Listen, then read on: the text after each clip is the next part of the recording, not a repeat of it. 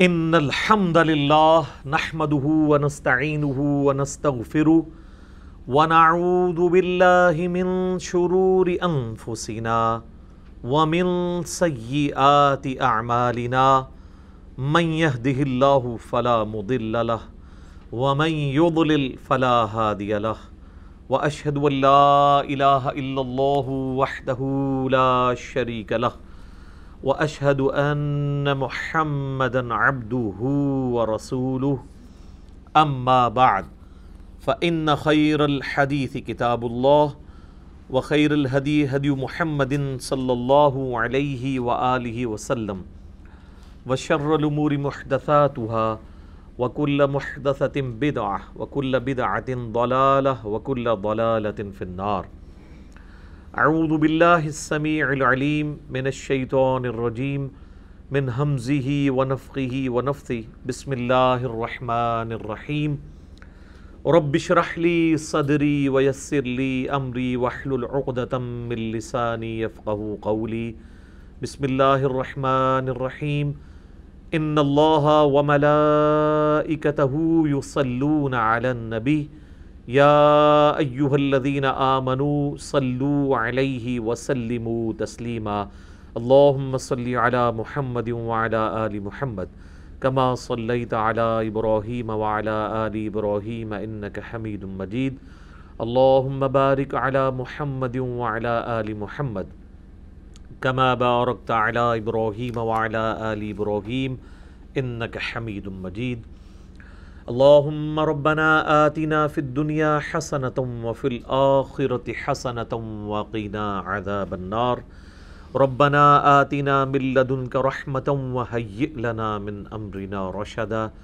لا إله إلا أنت سبحانك إني كنت من الظالمين. حسبنا الله ونعم الوكيل. يا حي يا قيوم برحمتك أستغيث. ولا حول ولا قوة الا باللہ العلی العظیم آمین. الحمدللہ، آج پانچ جولائی دو ہزار بیس کی Quran class number thirty five کی اسٹوڈیو ریکارڈنگ ہونے جا رہی ہے۔ آج انشاءاللہ اللہ تعالی ہم صورت البقرہ کی آیت نمبر ٹو تھرٹی فائیو سے آن ورڈ سٹارٹ کریں گے۔ پچھلی دفعہ ہم نے ٹو تھرٹی فور نمبر آیت کے اوپر اپنی گفتگو کو کنکلوڈ کیا تھا۔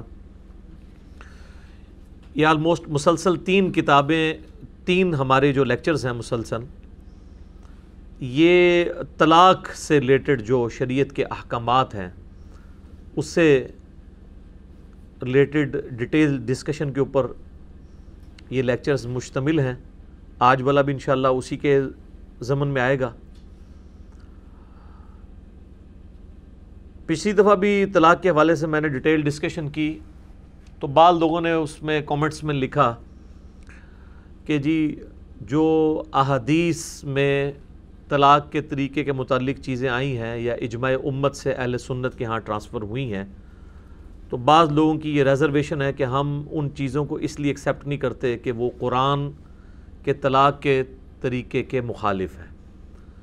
تو جب قرآن میں جو طلاق کا طریقہ بیان ہوا ہے اس طریقے سے ہٹ کے جو بھی طلاق دے گا، اس کی طلاق اسٹیبلش ہی نہیں ہوگی۔ یہ ان کا موقف ہے۔ لیکن بات وہی ہے کہ کتاب و سنت کو ہم صحابہ اکرام علیم ردوان کے اقوال کی روشنی میں سمجھتے ہیں، کیونکہ وہ سب سے پہلے اسٹوڈنٹ ہیں نبی صلی اللہ علیہ وآلہ وسلم کے۔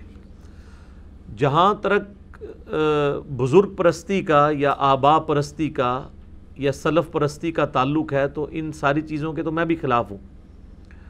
لیکن اگر کوئی شخص یہ کہے گا کہ ہم صحابہ کرام یا اہل بیت کے فہم کو چھوڑ کر ڈائریکٹ قرآن کو اپنے فہم کے مطابق سمجھیں گے، تو ظاہر ہے کہ اس کا یہ ہم فہم ایکسیپٹ نہیں کریں گے۔ اس کی وجہ یہ ہے کہ قرآن حکیم کے اولین مخاطبین جو ہیں وہ صحابہ کرام تھے۔ ہاں انڈیویجول کسی صحابی کی رائے سے آپ کو اختلاف ہو سکتا ہے، لیکن جب صحابہ کا اجماع ہو کسی مسئلے کے اوپر یا اکثریت صحابہ کرام کی ایک طرف ہو پھر اب آپ کو کوئی حق نہیں پہنچتا کہ آپ اس طرح کے معاملات کو آگے لے کے چلیں ان کی مخالفت کے اوپر۔ دوسری بات یہ کہ یہ قرآن حکیم کے خلاف کی جو بات کی جاتی ہے مختلف ٹاپکس کے اوپر، یہ بھی بہت بڑا دھوکہ ہے۔ قرآن حکیم کے خلاف اس وقت کوئی چیز ہوگی اجماع کی یا سنت کی یا صحیح الاسناد احادیث کی، جب وہ سٹیٹمنٹ ون ایٹی ڈگری ہوگی۔ اگر قرآن کسی معاملے میں خاموش ہے اور آپ اپنے فارم سے اس کو اس طریقے سے ڈیڈکٹ کر رہے ہیں، تو آپ یہ نہیں کہیں گے کہ قرآن کے خلاف ہے۔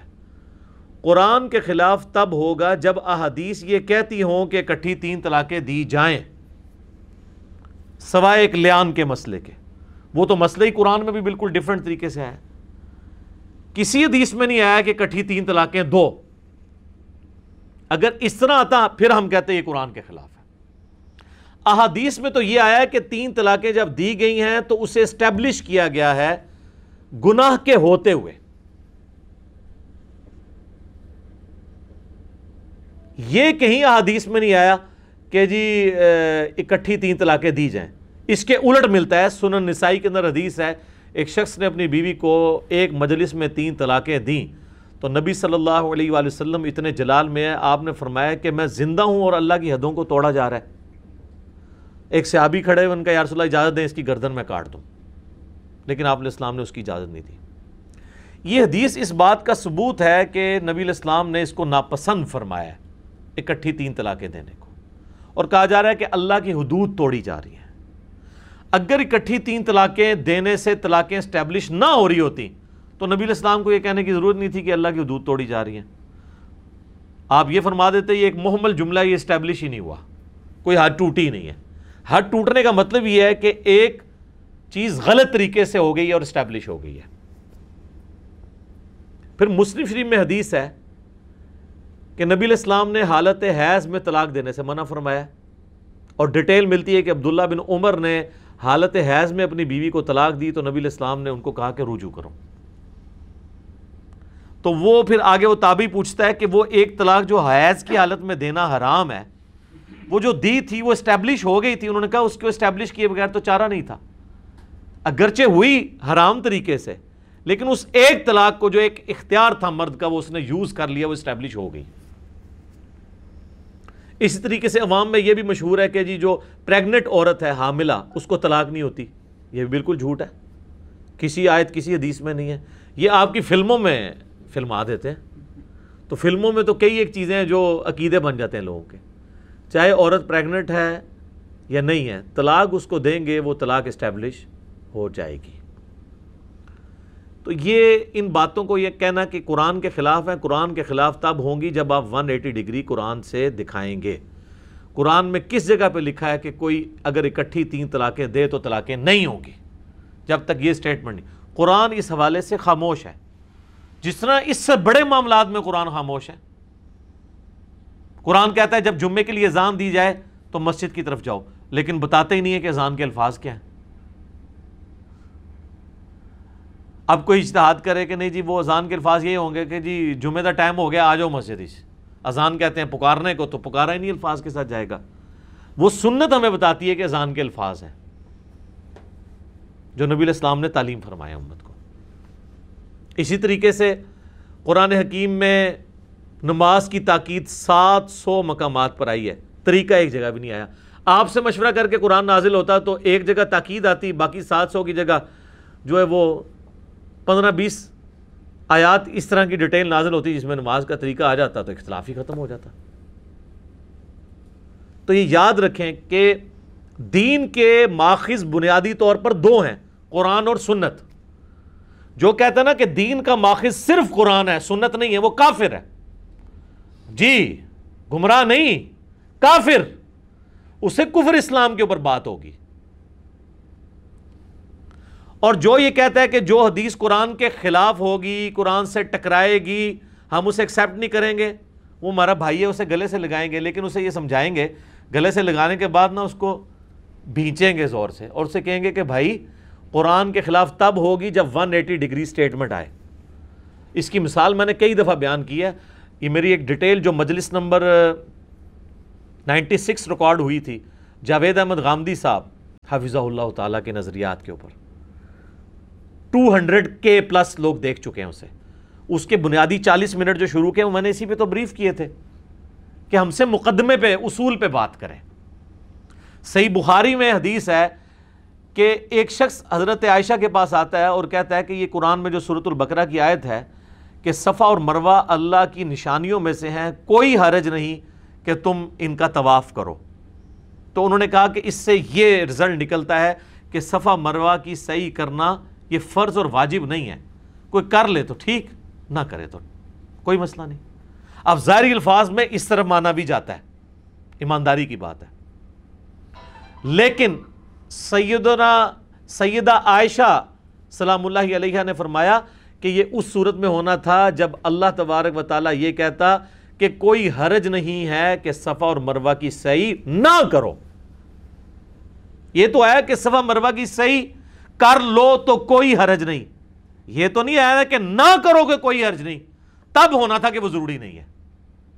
پھر انہوں نے بتایا کہ یہ الفاظ اس لیے یوز ہوئے کہ مشرقین عرب میں سے جو انصاری مسلمان ہوئے تھے وہ صفا مروہ کی صحیح کو برا جانتے تھے، وہ یہ سمجھتے تھے کہ یہ بھی مشرقین عرب کی رسم ہے جو چل رہی ہے۔ کیونکہ صفا اور مروہ پہ انہوں نے دو بت رکھے ہوئے تھے۔ تو اللہ تعالیٰ نے فرمایا کہ اگرچہ مشرقین عرب کی ہی یہ رسم چل رہی ہے، لیکن یہ رسم انہوں نے ان بتوں کے وجہ سے سٹارٹ نہیں کی ہے، بلکہ یہ مستار لی ہے حضرت ابراہیم علیہ السلام کی جو بیوی تھی، حاجر۔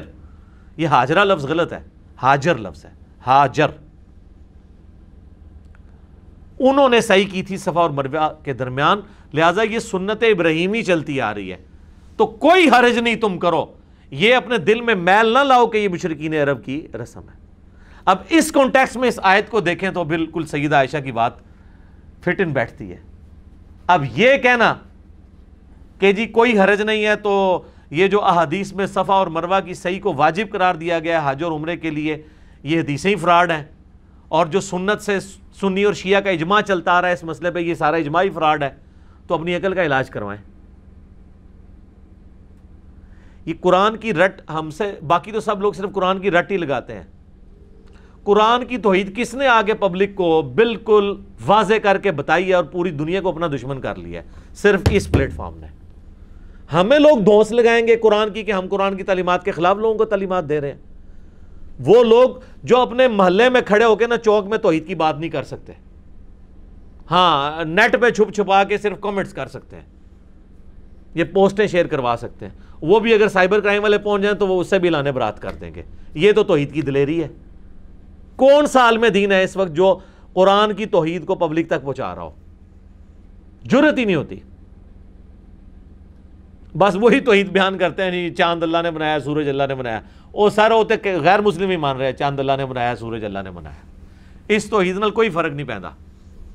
توحید وہ بیان کرنی ہے جو نوح علیہ السلام نے بیان کیا اور ساڑھے نو سو سال میں اسی بندے بھی پورے نہیں کر سکے۔ سینچری تو مارنی دور کی بات ہے، اسی بھی پورے نہیں ہوئے۔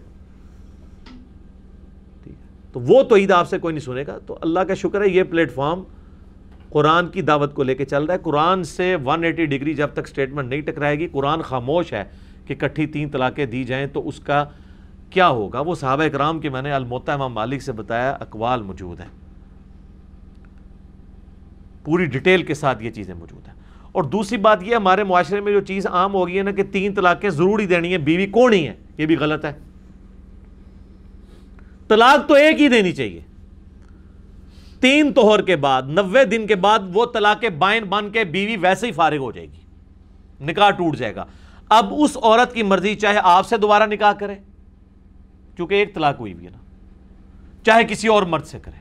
البتہ نوے دن کے اندر وہ والا مرد جو ہے زیادہ حقدار ہے رجوع کرنے کے، کیونکہ وہ طلاق رجی ہوگی، اس میں نکاح نہیں ٹوٹتا، صرف طلاق ہوتی ہے۔ لیکن نوے دن کے بعد طلاق بائن ہونے سے نکاح بھی ٹوٹ جاتا ہے، اب نیا نکاح اور نیا حق مہر ہوگا۔ تو طلاق ہونی ایک چاہیے۔ یہ جو کہتے ہیں نا جی سنت طریقہ یہ ہے کہ ایک طلاق دیں، پھر نوے دن کے بعد دوسری طلاق دیں، پھر نوے دن کے بعد تیسری طلاق دیں، جو غامدی صاحب اور ذاکر نائک کی طرف منسوب کی جاتی ہے۔ تو ہم ان سے پوچھتے ہیں کہ یہ طریقہ قرآن میں کہاں لکھا ہوا ہے؟ کہ نوے نوے دن بعد ضروری طلاقیں دینی ہے تم نے۔ یہ بھی تو آپ نے خود ہی گھڑا ہے نا۔ اور آپ دعویٰ کر رہے ہیں کہ یہ قرآن کا طریقہ ہے۔ قرآن کا طریقہ تو ہے کہ طلاق ایک دینی ہے آپ نے۔ وہ جو ہے نا طلاق مرتان، وہ یہ ہے کہ بفرز محال کبھی مسئلہ بن گیا اور دوبارہ دینی پڑ گئی، تو دو ہی دفعہ دے سکتے ہو، تیسری دفعہ بیوی فارغ ہو جائے گی۔ یہ جو آپ کہتے ہیں نا، قرآن کا طریقہ ہے کہ نوے دن بعد دیں گے، پھر نوے دن بعد دیں گے، جھوٹ باندھ رہے ہیں آپ لوگ قرآن کے اوپر۔ کدھر قرآن میں لکھا ہوا ہے نوے دن کے بعد دیں گے؟ قرآن میں تو ایک طلاق کا ذکر ہے صرف کہ طلاق ایک دینی ہے اور اس کے بعد ذکر آتا ہے کہ چاہو تو رجوع کر لو۔ اور چاہے تو وہ جب نوے دن گزر جائیں وہ کسی اور سے نکاح کر لے۔ دوسری تیسری طلاق تو قرآن میں ہے ہی نہیں ہے۔ وہ تو اس صورت میں ہے جب وہ بسانے کی نیت سے لے آیا تھا، پھر کبھی حالات کبھی خراب ہو گئے۔ سال بعد، دو سال بعد، دس سال بعد تو اس نے دوسری دی۔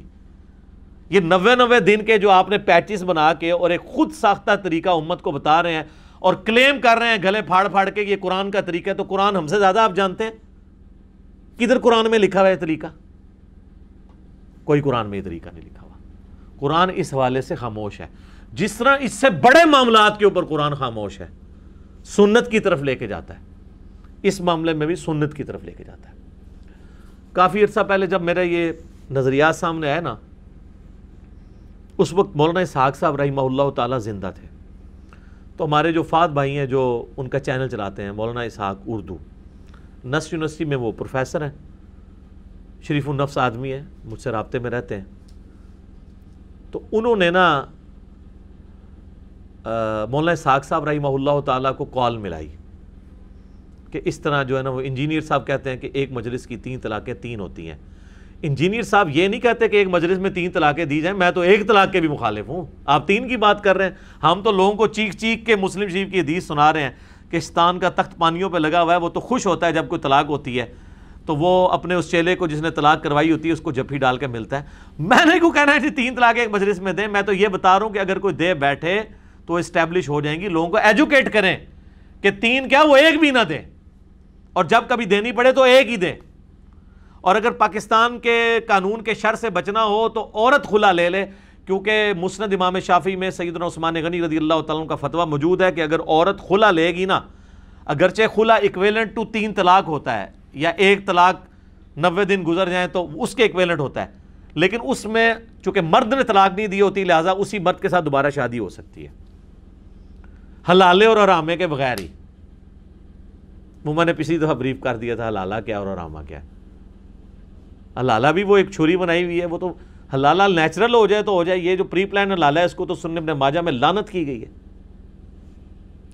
تو مولانا ساک صاحب کو انہوں نے کال ملائی کہ اس طرح جی انجینئر صاحب یہ کہتے ہیں جی کٹھی تھی میں نے کبھی یہ نہیں کہا کہ کٹھی تین طلاقیں دیں۔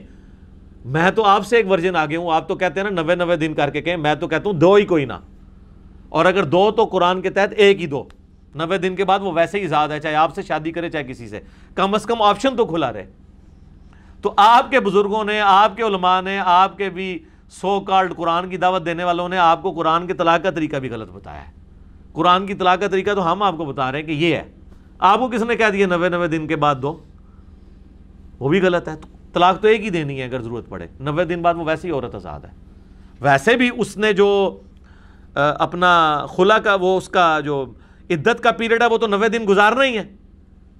چاہے کسی نے حرام کام کرتے ہوئے کٹھی تین دی ہیں، چاہے ایک دی ہیں، نوے دن تو اس نے گزارنے اس سے پہلے تو وہ شادی کر بھی نہیں سکتی، لہٰذا ایک ہی دیں نوے دن بعد وہ آزاد ہے۔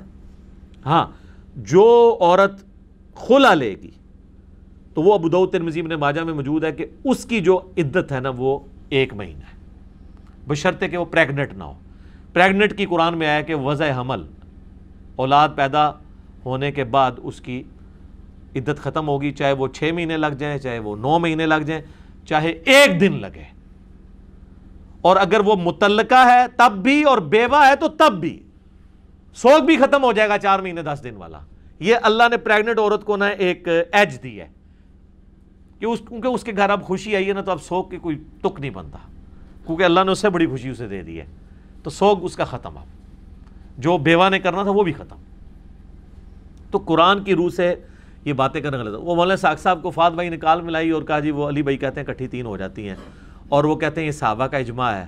اور وہ کہتے ہیں، یہ جو حدیث ہے مسلم شریف کی کہ نبی الاسلام کے زمانے میں تین ایک تصور کی جاتی تھی، پھر حضرت ابوبکر کے زمانے میں، پھر حضرت عمر کے بھی ابتدائی چند سالوں میں، پھر حضرت عمر نے اس کو اسٹیبلش کیا کہ تین کٹھی دی جائیں گی تو تین ہی میں شمار کروں گا۔ مسلم شریف کی حدیث۔ تو پہلی بات یہ ہے کہ یہ تو حدیث آپ لوگوں کے بھی خلاف جاتی ہے۔ آپ لوگ کہتے ہیں کہ قرآن کے خلاف ہم نہیں باتیں مانیں گے۔ تو سیدنا عمر نے کیا قرآن کے خلاف یہ ڈیسیجن دیا تھا؟ یہ ہمیں پیش کرتے ہیں نا کہ حضرت عمر نے تین طلاقیں کٹھی کروائی ہیں۔ تو پیش کہاں سے کر رہے ہیں؟ مسلم شریف سے۔ تو پھر اگر اس حدیث کو آپ صحیح مانتے ہیں تو اس کا مطلب ہے کہ اس امت میں قرآن کے احکامات کو پہلے توڑنے والے تو آپ سیدنا عمر پہ تو عمل لگا رہے ہیں کہ انہوں نے یہ کام جو توڑا ہے۔ تو یہ مجھے کیوں کہہ رہے ہیں کہ میں نے طریقہ بدل دیا اور میں لوگوں کو بتا رہا ہوں؟ آپ یہ حدیث ہمیں پیش کرتے ہیں نا۔ تو حدیث کو پھر آپ خود بھی ٹھیک مانیں اور آپ کے حضرت عمر نے پہلی دفعہ قرآن کے طلاق کا طریقہ بدلا۔ قرآن میں طریقہ اور تھا، حضرت عمر نے اپنا بنا دیا۔ کڈی وڈی پھکی ہے، اے تو ہی لبدی ہے۔ اس کو کہتے ہیں تھنک آؤٹ آف باکس وہی بات جو آپ دلیل کے طور پہ پیش کر رہے ہوتے ہیں، وہ آپ کو پتہ ہی نہیں ہے کہ آپ ہمارے اوپر وہ تھوڑی مارنا چاہ رہے ہیں اور آپ کے اوپر وہ توپ کا گولا بن کے گر رہی ہے۔ اور جیسا تو ہم پتہ جڑے سمجھدار فوجی ہوتے ہیں نا، وہ گرنیڈ پھاڑ کے نا واپس اٹھ دیتے ہیں میرے اللہ کو گرنیڈ سٹے۔ ہاں میں وہ بھی واپس سٹاں گا نال جڑا نا تبرکن تو اور بھی چونگے سٹاں گا واپس۔ یہ حدیث انہوں پیش کرتے ہو۔ اس کی میں نے پوری ایکسپلینیشن کی تھی کہ یہ حدیث جو ہے، اس پہ امام نسائی نے باب باندھا ہے۔ کہ اس عورت کے لیے جس کے ساتھ مرد نے صحبت نہ کی ہو۔ وہ تو ہم بھی مانتے ہیں کہ جس عورت کے ساتھ مرد نے صحبت نہ کی ہو، وہ غیر مدخولہ اسے کہا جاتا ہے۔ اس کو ایک وقت میں جب آپ تین طلاقیں دیں گے، وہ ایک ہی تشب، وہ ایک سے ہی فارغ ہو جائے گی، اس کو تین کی ضرورت نہیں۔ پھر اس کے ساتھ نیا نکاح ہو سکتا ہے۔ لیکن شادی شدہ عورت جس کی رخصتی ہو چکی ہے، جس سے مرد نے صحبت کی ہے، اس کے ساتھ اگر یہ کام کریں گے، تو پھر سر، اب وہ اس کی طرف آپ رجوع نہیں کر سکتے اگر کٹھی تین طلاقیں دے دی تو مولانا ساک صاحب کہتے ہیں کہ ہاں یہ علی کی بات صحیح ہے۔ وہ فون کال انہوں نے میرے خلاف چڑھائی ہوئی ہے۔ اس فون کال کی ایک ایک بات مولانا ساک صاحب نے گرچہ میرے خلاف کی ہے، لیکن وہ خود ان کے موقف کے خلاف جاتی ہے۔ انہوں نے کہا، یہ علی کی بات صحیح ہے کہ صحابہ کرام کا یہی موقف تھا کہ کٹھی تین طلاقیں تین ہوتی ہیں۔ تو سر، پہلی بات تو ثابت ہوئی کہ انجینئر صاحب صحابہ کرام کے فارم کے ساتھ کھڑے ہوئے ہیں۔ خود بقول مولانا اسحاق صاحب کے جو میرے خلاف کال ریکارڈڈ ہے، چار منٹ کی، وہ آپ سن لیں۔ دوسرا، انہوں نے کہا، علی کی یہ بات بھی صحیح ہے کہ عبداللہ ابن عباس، جن کے اوپر یہ پورا اہل حدیث کا مسئلہ کھڑا ہے، وہ خود بھی ایک وقت کی تین طلاقوں کو تین مانتے تھے۔ ان کے تو فتوے ہیں، مصنف ابن نبی شہبہ میں سن القبرہ البیقی میں، اور شیخ زبیر صاحب نے طلاق کے چیپٹر میں وہ جو ایک مجلس میں جو تین طلاقیں کٹھی ہو جاتی ہیں، وہ ایک بندہ آتا ہے عبداللہ ابن عباس کے پاس کہ میں نے سو طلاقیں دی ہیں۔ تو انہوں نے کہا تین طلاقوں کی وجہ سے تو تیری بیوی ہمیشہ کے لیے حرام ہوگی ستانوے طلاقیں تو نے اللہ کے ساتھ مذاق کی ہیں۔ ابن عباس تو خود فتویٰ دیتے تھے کہ ایک مجلس کی تین طلاقیں تین ہوتی ہیں۔ لہٰذا ابن عباس کی حدیث مسلم شریف سے پیش کرنا کہ حضرت عمر پہلا شخص ہے جس نے کٹھی تین طلاقیں کروائی ہیں۔ وہ انہوں نے کروائی تھی غیر مدخولہ کے لیے۔ انہوں نے کہا کہ ہم اب اس کے لیے بھی اس کو اسٹیبلش کر دیں گے۔ اب لوگوں کا یہ عذر نہیں قبول کریں گے۔ یہ لادہ سے ایک ٹاپک ہے۔ تو وہ مولانا ساک صاحب کہتے ہیں کہ وہ ابن باس بھی دیتے تھے۔ لو جی ایک ابن باس پہ ہی آپ کھڑے تھے۔ اور اس کی بھی ایک روایت کے اوپر جو مسلم شریف کے اندر ہے۔ اور اس کا فارم بھی آپ اس طریقے سے بیان کرتے تھے۔ اور جب ہم کہتے تھے کہ ابن عباس تو خود اس کے خلاف چلتے ہیں جو اپنی روایت بیان۔ اگر راوی حدیث اپنی روایت کے خلاف چل رہا ہو، تو اس کا کیا مطلب ہے؟ کہ وہ اس روایت کو کس درجے میں لیتا ہے؟ اس کا فارم وہی لیتا ہے جو ہم لیتے ہیں۔ کہ ان کو عبداللہ ابن عباس کو پتا تھا یہ غیر مدخولہ کے لیے۔ جس کے ساتھ مرد نے صحبت نہ کی ہو۔ تو مولانا ساک صاحب کہتے ہیں وہ ابن عباس واقعی نہ فتویٰ وہی دیتے تھے جو حضرت عمر کا ہے وہ فتنے کے ڈر کی وجہ سے فتویٰ۔ یہ انہوں نے مولانا ساک نے تعویل کی۔ اس میں پھر میں نے ان کو علمی طور پہ جواب دوں گا ان کے شاگردوں کو کہ ابن عباس تو وہ بندہ ہے جو تو ڈرتا ہی نہیں تھا بڑے سے بڑے، سخت حکمران سے بھی۔ خود مولانا ساگ صاحب بتاتے ہیں کہ جی جو ہم بھی بیان کرتے ہیں کہ سن نسائی میں حدیث ہے کہ وہی عبداللہ ابن عباس عرفات میں باہر نکلتے ہیں اور تلبیہ کی آواز نہیں سنتے۔ تو وہ کہتے ہیں، میں تلبیہ کی آواز نہیں سن رہا۔ تو بتایا جاتا ہے، لوگ حضرت معاویہ کے ڈر کی وجہ سے تلبیہ کہنا چھوڑ گئے۔ چونکہ حضرت علی اونچی آواز میں تلبیہ کہتے تھے، انہوں نے سنت جاری کی تھی۔ حضرت معاویہ اس کے الٹ چل رہے تھے۔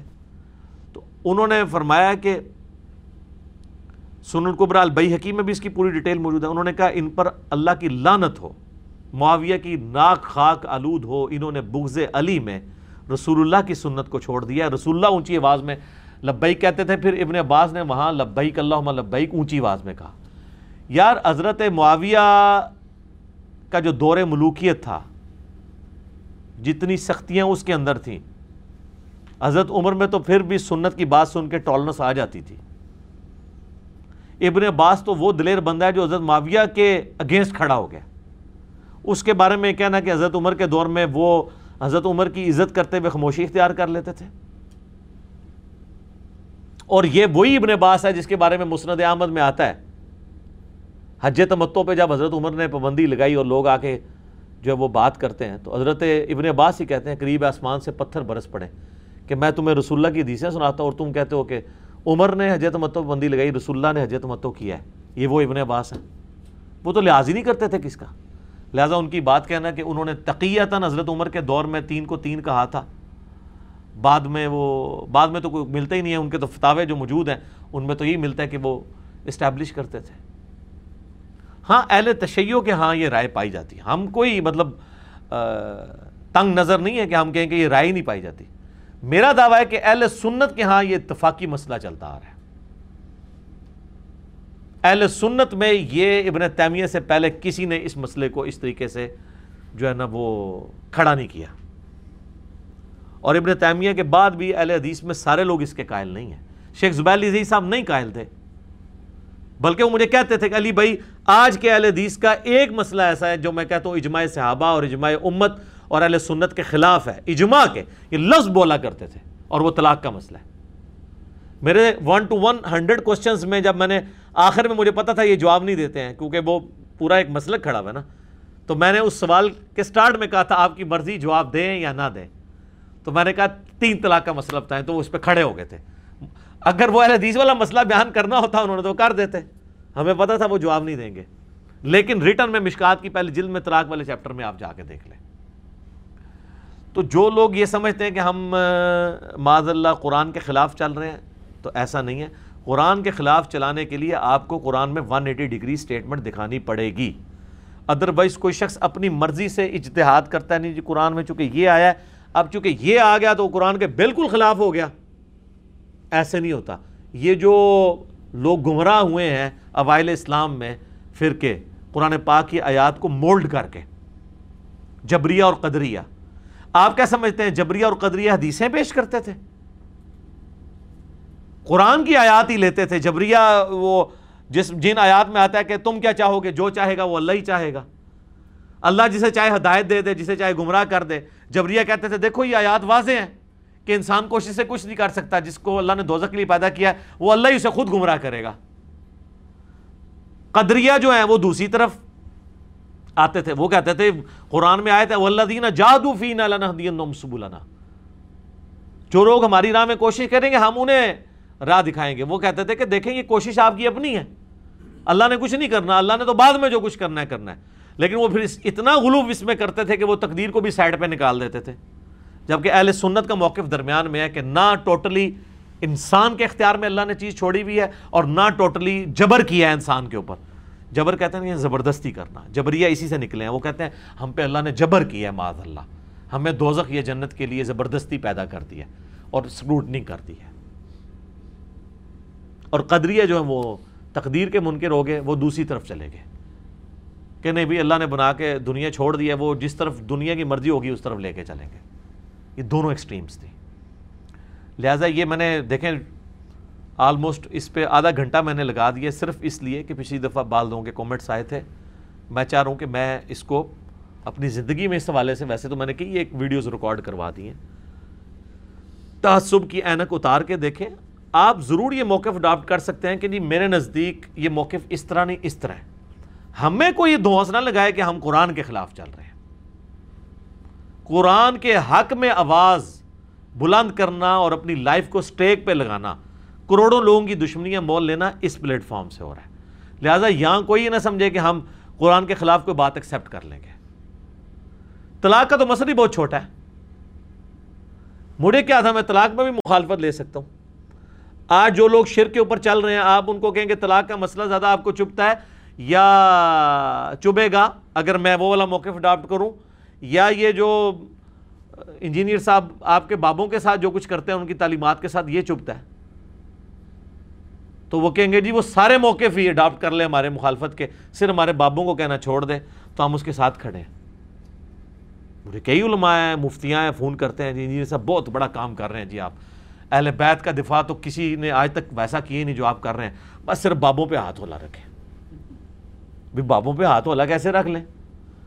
جب ہم اہل بیت کے دفاع کے لیے کھڑے ہیں تو ہم اللہ کے دفاع کے لیے نہ کھڑے ہوں۔ توحید کے دفاع کے لیے نہ کھڑے ہوں۔ اہل بیت سے ہماری عقیدت کیا اس وجہ سے کہ وہ اہل بیت کو اللہ نے مرتبہ دیا ہوا ہے یا اس وجہ سے کہ ان کی نسبت اللہ اور اس کے رسول کے ساتھ ہے؟ ہمیں کسی کے ساتھ کیا ہمدردی ہو سکتی ہے؟ دیکھیں، انسان کی محبت صرف خونی رشتے کے ساتھ ہوتی ہے جو نیچرل ہے۔ باقی ساری محبتیں آپ نے ارن کرنی ہے نبی الاسلام کے ساتھ بھی ہماری جو محبت ہے وہ ہم نے ارن کی ہوئی ہے۔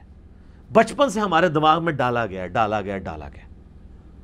ادروائز آج ایک نیو مسلم آتا ہے۔ اس کو نبی الاسلام کی محبت ارن کرنی پڑے گی۔ صحابہ کو اس لیے ارن کرنی نہیں پڑتی تھی کہ وہ حضور کی صحبت کر لیتے تھے۔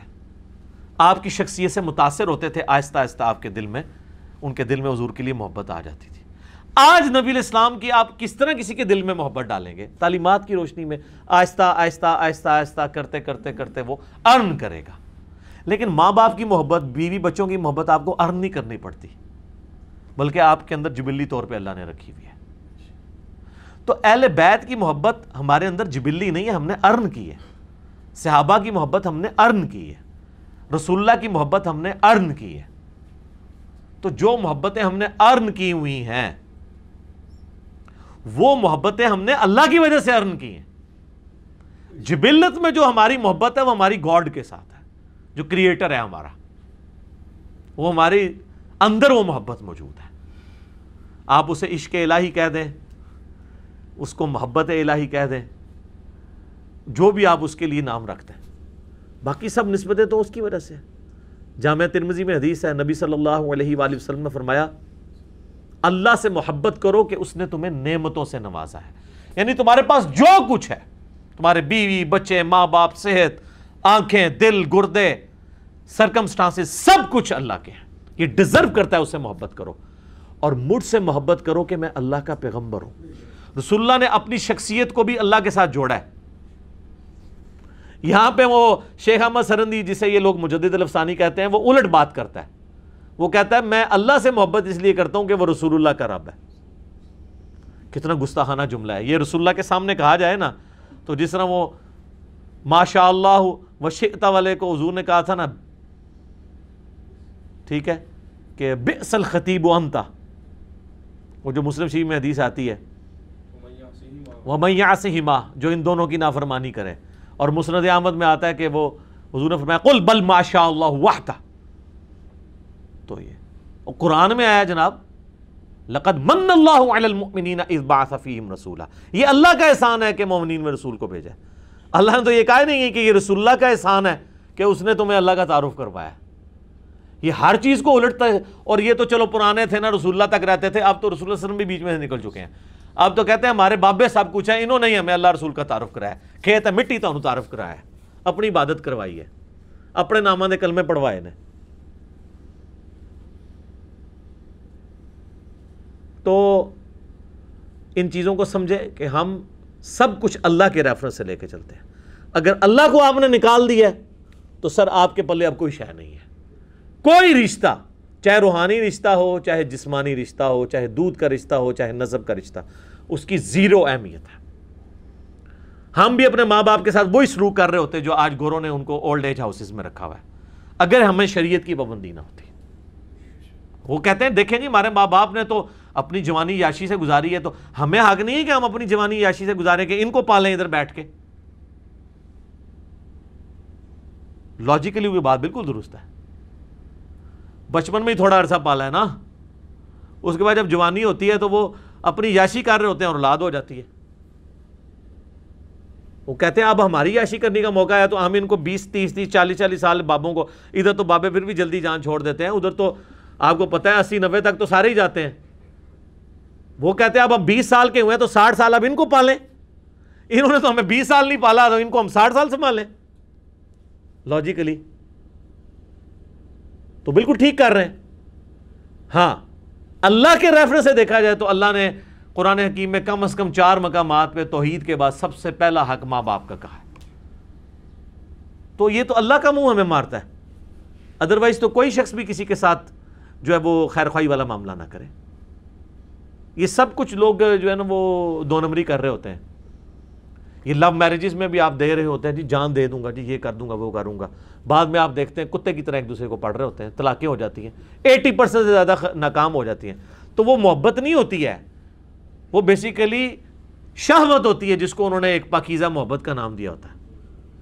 محبت تو شادی کے بعد ہوتی ہے۔ کیونکہ اللہ نے قرآن میں آپ دیکھ لیں، کہیں بھی عورت سے مرد کے ساتھ جو تعلق ہے، اس کو شادی کے بعد ہمیشہ ذکر کیا ہے۔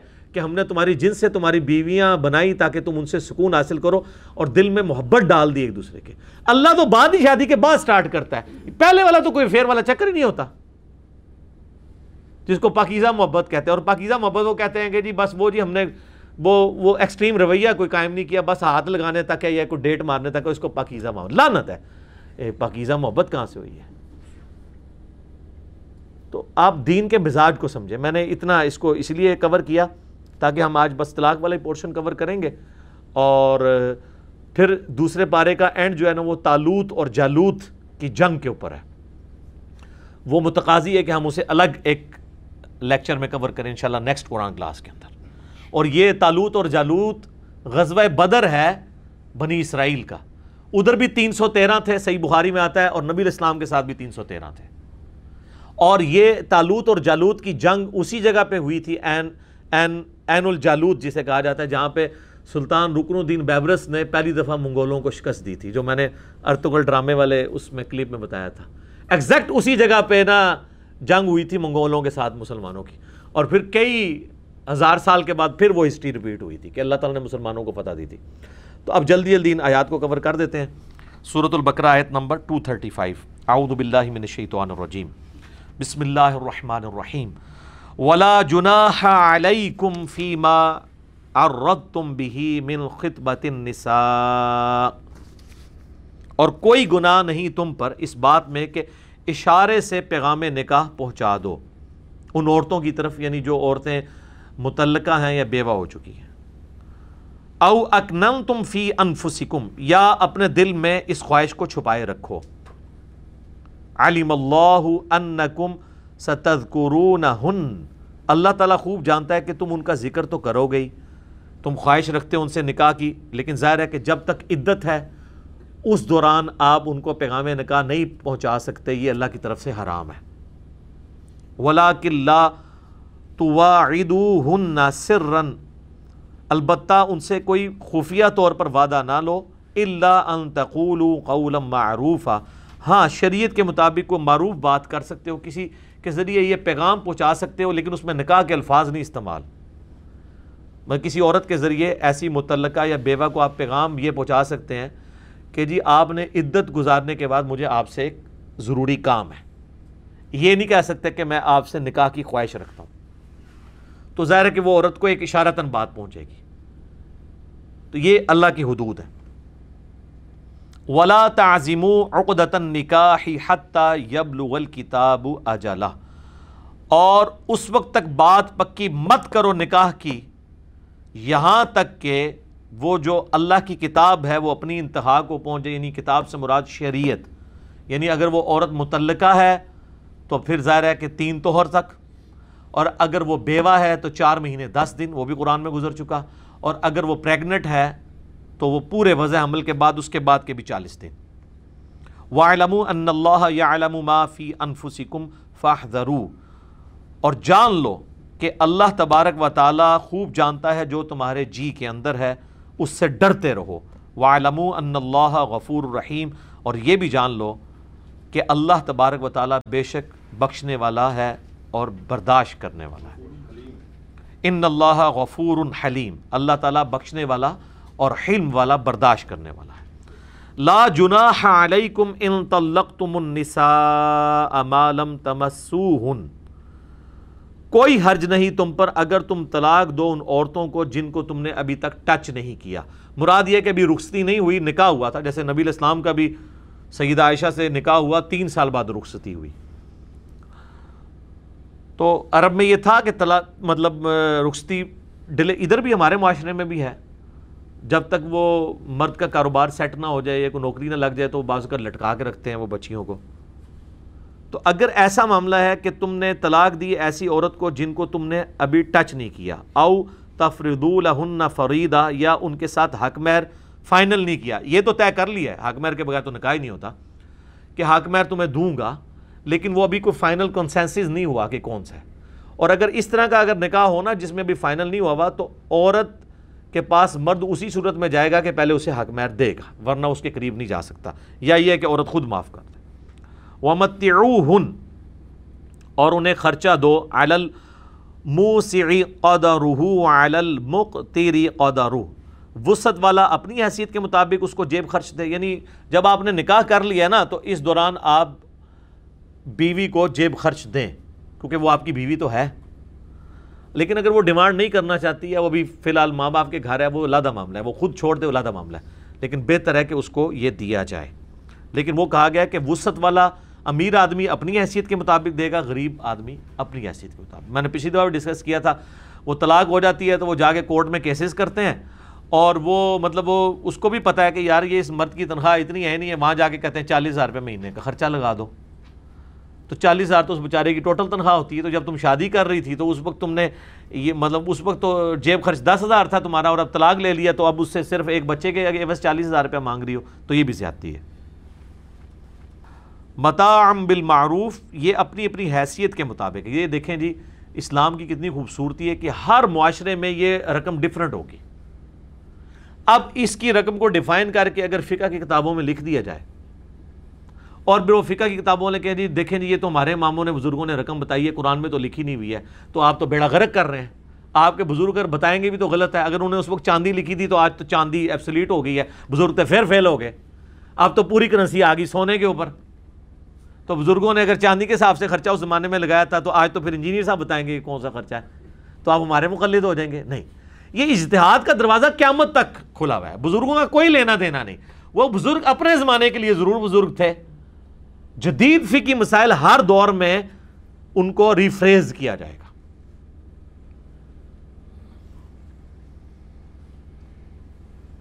حقا علی المحسنین، یہ حق ہے، یہ فرض ہے نیکوکاروں کے اوپر کہ وہ یہ کام کریں۔ یعنی جو بدکار ہیں، جو فاسق و فاجر ہیں، وہ تو اللہ کی حدود کو توڑیں گے۔ جو اللہ کو ماننے والے ہیں اور اللہ کی ماننے والے ہیں، وہ ان حدود کو کبھی بھی پامال نہیں ہونے دیں گے۔ وَإِن طَلَّقْتُمُوهُنَّ مِن قَبْلِ أَن تَمَسُّوهُنَّ اور اگر تم طلاق دو انہیں اس سے پہلے کہ تم نے ہاتھ لگاؤ، تو پھر ایک اور شرعی حکم بھی ہے جس کو فالو کرنا ہے۔ وَقَدْ فَرَضْتُمْ لَهُنَّ فَرِيضَةً فَنِصْفُ مَا فَرَضْتُمْ۔ تو جو تم ان کے ساتھ حق مہر مقرر کر چکے ہو، تو آدھا حق مہر پھر بھی دینا ہوگا۔ دیکھیں عورت کو اللہ نے کتنی عزت دی ہے۔ صرف نکاح ہوا ایجاب و قبول ہوا۔ حق مہر کے عوض۔ اب آپ کا ارادہ بدل گیا اور آپ نے حق مہر لکھوایا ہوا تھا دس لاکھ روپے، تو پانچ لاکھ دینے ہوں گے۔ یا ایک تولہ سونا لکھوایا ہوا تھا حق مہر تو آدھا تولہ دینا ہوگا۔ اللہ یعفون او یعفو والذی بیدہی عقدت النکاح۔ ہاں ایک ایکسیپشن ہو سکتی ہے کہ وہ عورت خود اپنا حق معاف کر دے۔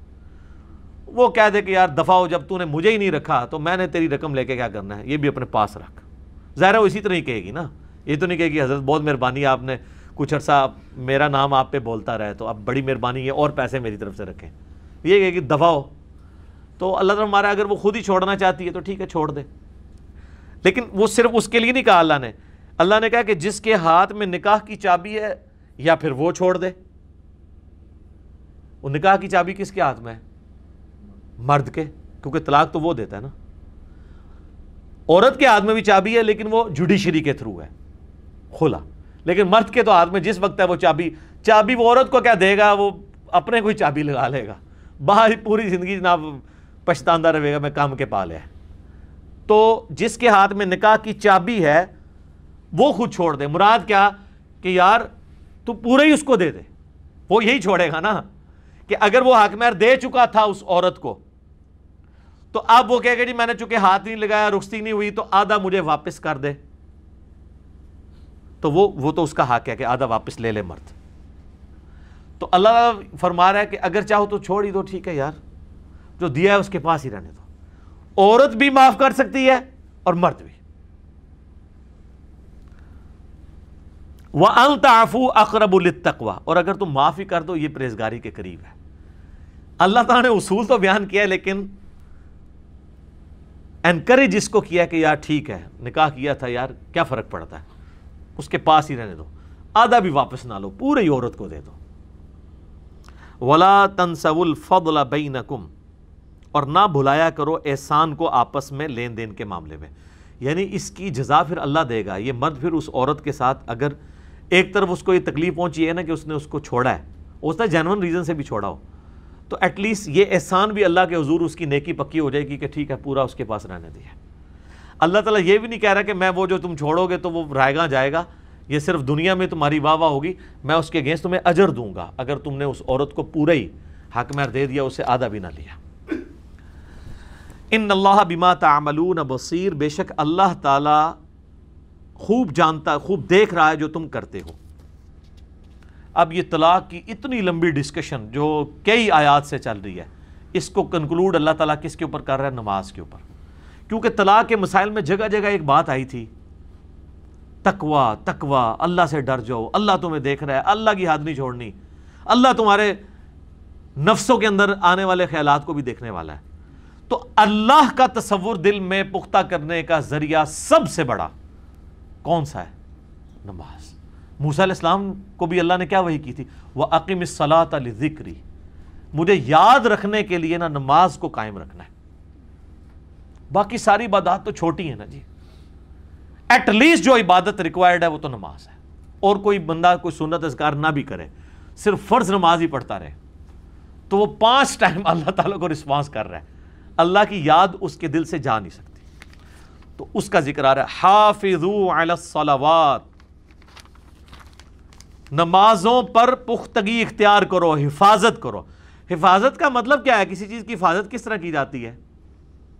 کہ اثر کے ٹائم اٹھ کے تین نمازیں کٹھی پڑھ لی جائیں، فجر زور اثر یا رات کو سونے سے پہلے پانچ نمازیں پڑھ لی جائیں؟ یہ نماز کی حفاظت نہیں ہے۔ نماز کی حفاظت یہ ہے کہ نماز اپنے وقت کے اندر ادا کی جائے۔ جو تین ایٹ لیسٹ اوقات ہیں، فجر زور و اثر اور مغرب و رشا اور اس میں بھی پریفریبل ہے کہ اول وقت میں نماز ادا کی جائے۔ سوائے نماز عشاء کے۔ لیکن وہ مستحب ہے کہ آپ لیٹ کریں۔ اور اگر کسی نے نماز جمع بھی کرنی ہے تو کوشش کرے کہ وہ جمع سوری کرے۔ زور کو آخری وقت میں پڑھ لے اثر کو اول وقت میں۔ تاکہ وہ پانچ ٹائم والی جو ریسٹرکشن ہے شریعت والی، اس میں وہ، اس کو توڑے گا نہیں۔ کیونکہ نبی الاسلام کا عمومی عمل یہ ہے کہ آپ پانچ اوقات میں نماز پڑھا کرتے تھے۔ تو ظاہر اب زور کا وقت اگر شروع ہو رہا ہے سپوز بارہ بیس پہ، اور اثر کا وقت سٹارٹ ہو رہا ہے جا کے تین پچاس پہ۔ تو اس پورے وقت کے اندر کسی بھی وقت وہ زور کی نماز ادا کر سکتا ہے۔ وہ تو ہم نے طے کیا ہے نا، سعودی عرب میں تو آپ پتہ بارہ بیس ہوئے ہیں نا تو زان ہو جاتی ہے، ساڑھے بارہ جماعت ہو جاتی ہے۔ ہمارے کیا کرتے ہیں کہ اہل حدیث بارہ بیس سے نا پونے ایک ہونے کا انتظار کرتے ہیں۔ پونے ایک اذان دی، ایک بجے جماعت کرا دی۔ کچھ اہل حدیث کریں گے، وہ سوا ایک کا انتظار کریں گے، ڈیڑھ بجے جماعت کرا دیں گے۔ کچھ حنفی ایسے ہیں جو دو بجے کا انتظار کریں گے، سوا دو نماز کرا دیں گے۔ اور ہمارے یہ تبلیغی جماعت والے بھائی تو عموماً ڈھائی، پونے تین کرا رہے ہوتے ہیں۔ اور وہ ٹھیک ہے، صحیح بخاری میں ہے کہ زور کی نماز گرمیوں میں لیٹ کر کے پڑھنا سنت ہے۔ تو اب ان کو کوئی کریٹیسائز نہیں کر سکتا کہ آپ پونے تین پڑھ رہے ہیں۔ نماز کا ٹائم تو وہ بارہ بیس پہ شروع ہے۔ اگر اس دوران آپ مر گئے تو اے بھی نوی کہانی لوگوں نے بنائی ہے۔ اور مرنے والے نے پونے تین ہی جا کے مرنا ہے۔ بارہ اکی تبھی تو مر سکتا ہو ٹھیک ہے۔ اب وہ ساڑھے بارہ مر رہا ہے۔ تو اس کو اللہ تعالیٰ یہ کہے گا کہ ٹائم تو بارہ بیس پہ داخل ہوا تھا، تو انہیں بارہ پچیس پہ زور کیوں نہیں پڑھ لی؟ جب اللہ نے اتنا لمبا ٹائم دیا ہوا تو آپ خام خواہ بیچ میں ماچے بن کے تو بیچ میں مسائل نکال رہے ہیں۔ نہیں، آپ کا رائٹ ہے۔ آپ جناب پونے چار اٹھیں، وضو کریں، تین پچاس سے پہلے اگر آپ یا آپ تین چالیس پہ اٹھتے ہیں، وضو کریں اور اثر کا وقت تین پچاس پہ داخل ہو رہا ہے، اس سے پہلے زور پڑھ لیں۔ آپ کو دنیا کیا اللہ میں نہیں پوچھ سکتا، کیونکہ وہ اللہ تعالیٰ لا تبدیل علی کلمات اللہ۔ اللہ نے جو اپنے احکام بنا دیے نا، وہ اللہ تعالیٰ اپنے احکامات کو نہیں توڑے گا۔ آپ سے نہیں سوال ہوگا، اور سر یہ تو وہ مسئلہ ہے جس کو امام منیفا بھی مانتے ہیں۔ یہ جمع سوری وہ ہے جس کو امام منیفا بھی مانتے ہیں کہ اگر وہ پوری زندگی بھی جمع سوری کرتا رہے، اس پہ کوئی شریف فتوا نہیں ہے۔ جو نماز جمع کرنے کے خلاف ہیں، وہ بھی کہتے ہیں جمع سوری ٹھیک ہے۔ کہ آپ زہر کو آخری وقت میں پڑھیں، تین چالیس پہ زور پڑھ لیں، تین پچاس پہ اثر کا وقت شروع ہوا، یہ پڑھ لیں۔ اسی طریقے سے اگر عشاء کا وقت آج کل آلموسٹ آٹھ بج کے اٹھاون منٹ پہ یا نو بجے شروع ہو رہا ہے، تو آپ پونے نو مغرب پڑھ لیں۔ نو بج کے پانچ منٹ پہ عشاء پڑھ لیں۔ تو یہ وہ ہے جس کو امام منیفا بھی کہتے ہیں کہ یہ غلط ہے ہی نہیں کیونکہ یہ پانچ اوقات میں پانچ نمازیں ہیں۔ لہٰذا میں اہل تشیع سے بھی کہوں گا کہ وہ انہوں نے جو ایک روٹین بنائی ہوئی ہے نا، جمع تقدیم کی ہے، جمع جمع تاخیر تو وہ کرتے ہی نہیں، جمع تقدیم ہی کرتے ہیں۔ یعنی وہ زور کے وقت میں سات اثر پڑتے ہیں مغرب میں۔ وہ بھی اگر تھوڑی سی ٹالرنس دکھائیں کہ اس کو چینج کریں۔ کبھی الگ اوقات میں پڑھیں، جس طرح کئی شیعہ علماء پڑھتے ہیں۔ اب جواد نقوی صاحب کو ہم ملنے گئے تو وہ بتا رہے تھے کہ زور ہمارے ساتھ پڑھتے ہیں، اثر کی نماز، اثر کا وقت جب داخل ہوتا ہے، اس وقت پڑھتے ہیں، ہمارے ساتھ جمع نہیں کرتے یہ تقدیم۔ کبھی جمع تاخیر کر لیں، کبھی جمع سوری کر لیں۔ تو یہ سارے طریقے سنت ہے تو نمازوں کی حفاظت کرو وسلاۃ الوسطی اور خصوصاً جو درمیان والی نماز ہے نا، اس کی تو لازمی حفاظت کرو۔ سرات الوسطی کے بارے میں کئی اقوال ہیں۔ صحابہ کرام کے دو گروہ ہیں، دونوں احادیث کی روشنی میں ہیں۔ ایک گروہ کا موقف ہے کہ یہ صلاۃ الوسطی فجر کی نماز ہے اور اکثریت کا موقف ہے یہ نماز اثر ہے اور میرا اس پہ یوٹیوب پہ کلپ بھی ہے صلاۃ الوسطی کے اوپر۔ میرا بھی موقف یہی ہے کہ یہ نماز اثر ہے، کیونکہ بخاری و مسلم دونوں میں حدیث ہے کہ جب غزوہ خندق کے موقع پر کافروں کے تیروں کی وجہ سے مسلمان اوپنلی میدان میں آ کے نماز نہیں ادا کر سکے اور نبی الاسلام کی نماز قضا ہو گئی اثر کی۔ تو آپ نے کہا اللہ تعالیٰ ان کے گھروں کو آگ سے بھر دے، انہوں نے ہماری صلاۃ الوسطی ضائع کروا دی۔ تو یہ حدیث مرفوع بخاری مسلم کی اس پہ گواہ ہے۔ اس لیے حافظ ابن کثیر نے، تفسیر ابن کثیر میں نا ساری احادیث نقل کر کے انہوں نے کہا اینڈ پہ یہی موقف مضبوط رکھتا ہے کہ نبی الاسلام نے جو بخاری مسلم میں آیا نا، کہ صلاۃ الوسطی کہا ہے نماز اثر کو۔ کیونکہ کاروبار زندگی پیک پہ ہوتا ہے۔ یا اگر لوگ دن کے وقت آرام کر رہے ہوں تو پھر عصر کی نماز پڑھنا تردد ہے۔ زور پڑھ کے تو بندہ سو جائے کھانا کھا کے۔ عصر کے لیے اٹھنا ایک تردد ہے۔ باقی فجر کی نماز اور عشاء کی نماز کی تو لادہ سے جو بخاری مسلم میں ہے کہ منافقین پہ یہ باری ہیں، وہ تو اتنی سخت وعیدیں ہیں۔ ہر نماز کی اپنی اہمیت ہے جی۔ اس میں آپ ذہن میں رکھیں۔ اور جو تھم رول یہی ہے کہ دنیا میں آپ کے لیے جو کام سب سے مشکل ہے نا، آپ کے لیے وہ سب سے زیادہ اجر کا باعث ہے۔ اب گاؤں میں رہنے والے جو لوگ ہیں، ان کے لیے آپ اگر پوچھیں، ان کے لیے فجر کوئی مسئلہ ہی نہیں ہے، کیونکہ انہوں نے صبح اٹھ کے وہ بھینسوں کا دودھ دونا ہوتا ہے باقی مسئلے۔ ان کو عشاء کی نماز مشکل لگتی ہے۔ مغرب کے بعد ان کو نیند آنا شروع ہو جاتی ہے، ہمیں بسترا ملے اور ہم جا کے لیٹ جائیں۔ ہم سے اگر آپ پوچھیں، جنہوں نے دن کو جاگنا ہوتا ہے، ہم تو کہتے ہیں جی اثر کی نماز بڑی آسان ہے۔ ٹھیک ہے جی۔ ہم رات کو لیٹ سوتے ہیں، ہمارے لیے فجر کے وقت اٹھنا زیادہ تردد ہوتا ہے، خصوصاً گرمیوں میں۔ تو اس لیے ہر نماز کی اہمیت اپنی جگہ یہ ذہن میں رکھیے گا۔ وقوم اللہ قانتین اور اللہ کے لیے آجزی کرتے رہو۔ اللہ کے سامنے آجزی کے ساتھ کھڑے ہو۔ اور نماز اس کا ایک پریکٹیکل نمونہ ہے کہ اللہ کے سامنے آپ آجزی کے ساتھ کھڑے ہوتے ہیں۔